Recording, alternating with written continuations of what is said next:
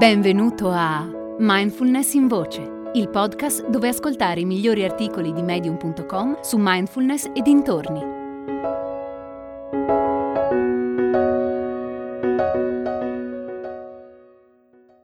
Le diverse forme della consapevolezza di Surapsari Fujimaru.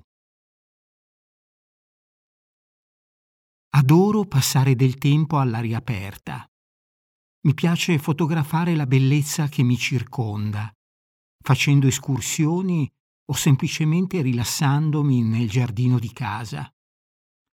Sdraiata a terra a pancia in su, osservo il tremolio delle foglie che si stagliano sullo sfondo blu del cielo.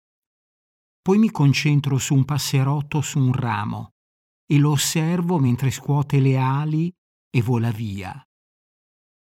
Con la macchina fotografica del mio telefonino cambio continuamente l'inquadratura, prima larga, poi stretta su un particolare, poi di nuovo larga. Riuscire a catturare sia l'insieme che i dettagli mi aiuta a entrare più in intimità con il paesaggio circostante e a comprendere meglio l'ambiente in cui mi trovo. Poter passare da un'inquadratura grandangolare a una più stretta non è una caratteristica soltanto delle macchine fotografiche. Quando mi prende l'ansia per il futuro, metto anch'io un obiettivo grandangolare davanti all'occhio della mia mente. Mi aiuta a ricordarmi che lo scenario negativo che ho appena immaginato è solo una delle tante possibilità, non una previsione scolpita nella pietra. Anche quando sento parlare di eventi drammatici nei notiziari, espando la mia consapevolezza. Questo mi consente di metterli in una prospettiva più ampia e così facendo il loro impatto emotivo su di me diminuisce. Questa strategia mi ha aiutato molto durante la pandemia, quando ero letteralmente bombardata di notizie sul virus. I lockdown, le quarantene e l'isolamento sociale hanno influito negativamente sulla produzione di beni di consumo e hanno rallentato l'economia mondiale. Le stesse restrizioni, però, hanno portato a un crollo verticale delle emissioni di gas e a una riduzione dell'inquinamento.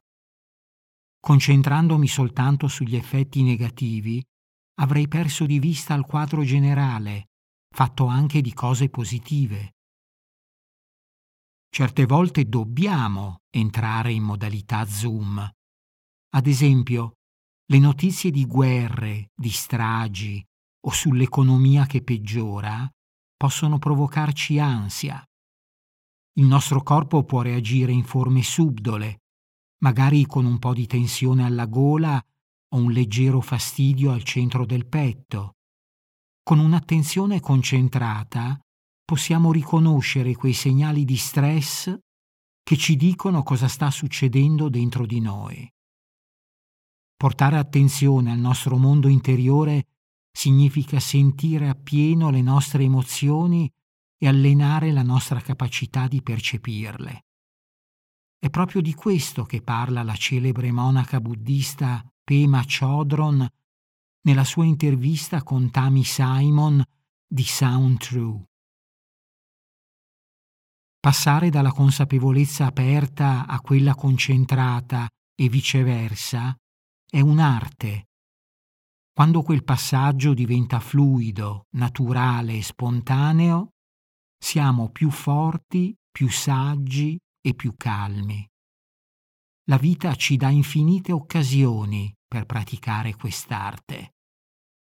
Come dice il poeta Jeffrey Duarte, in ogni momento puoi utilizzare l'obiettivo più adatto per osservare il mondo.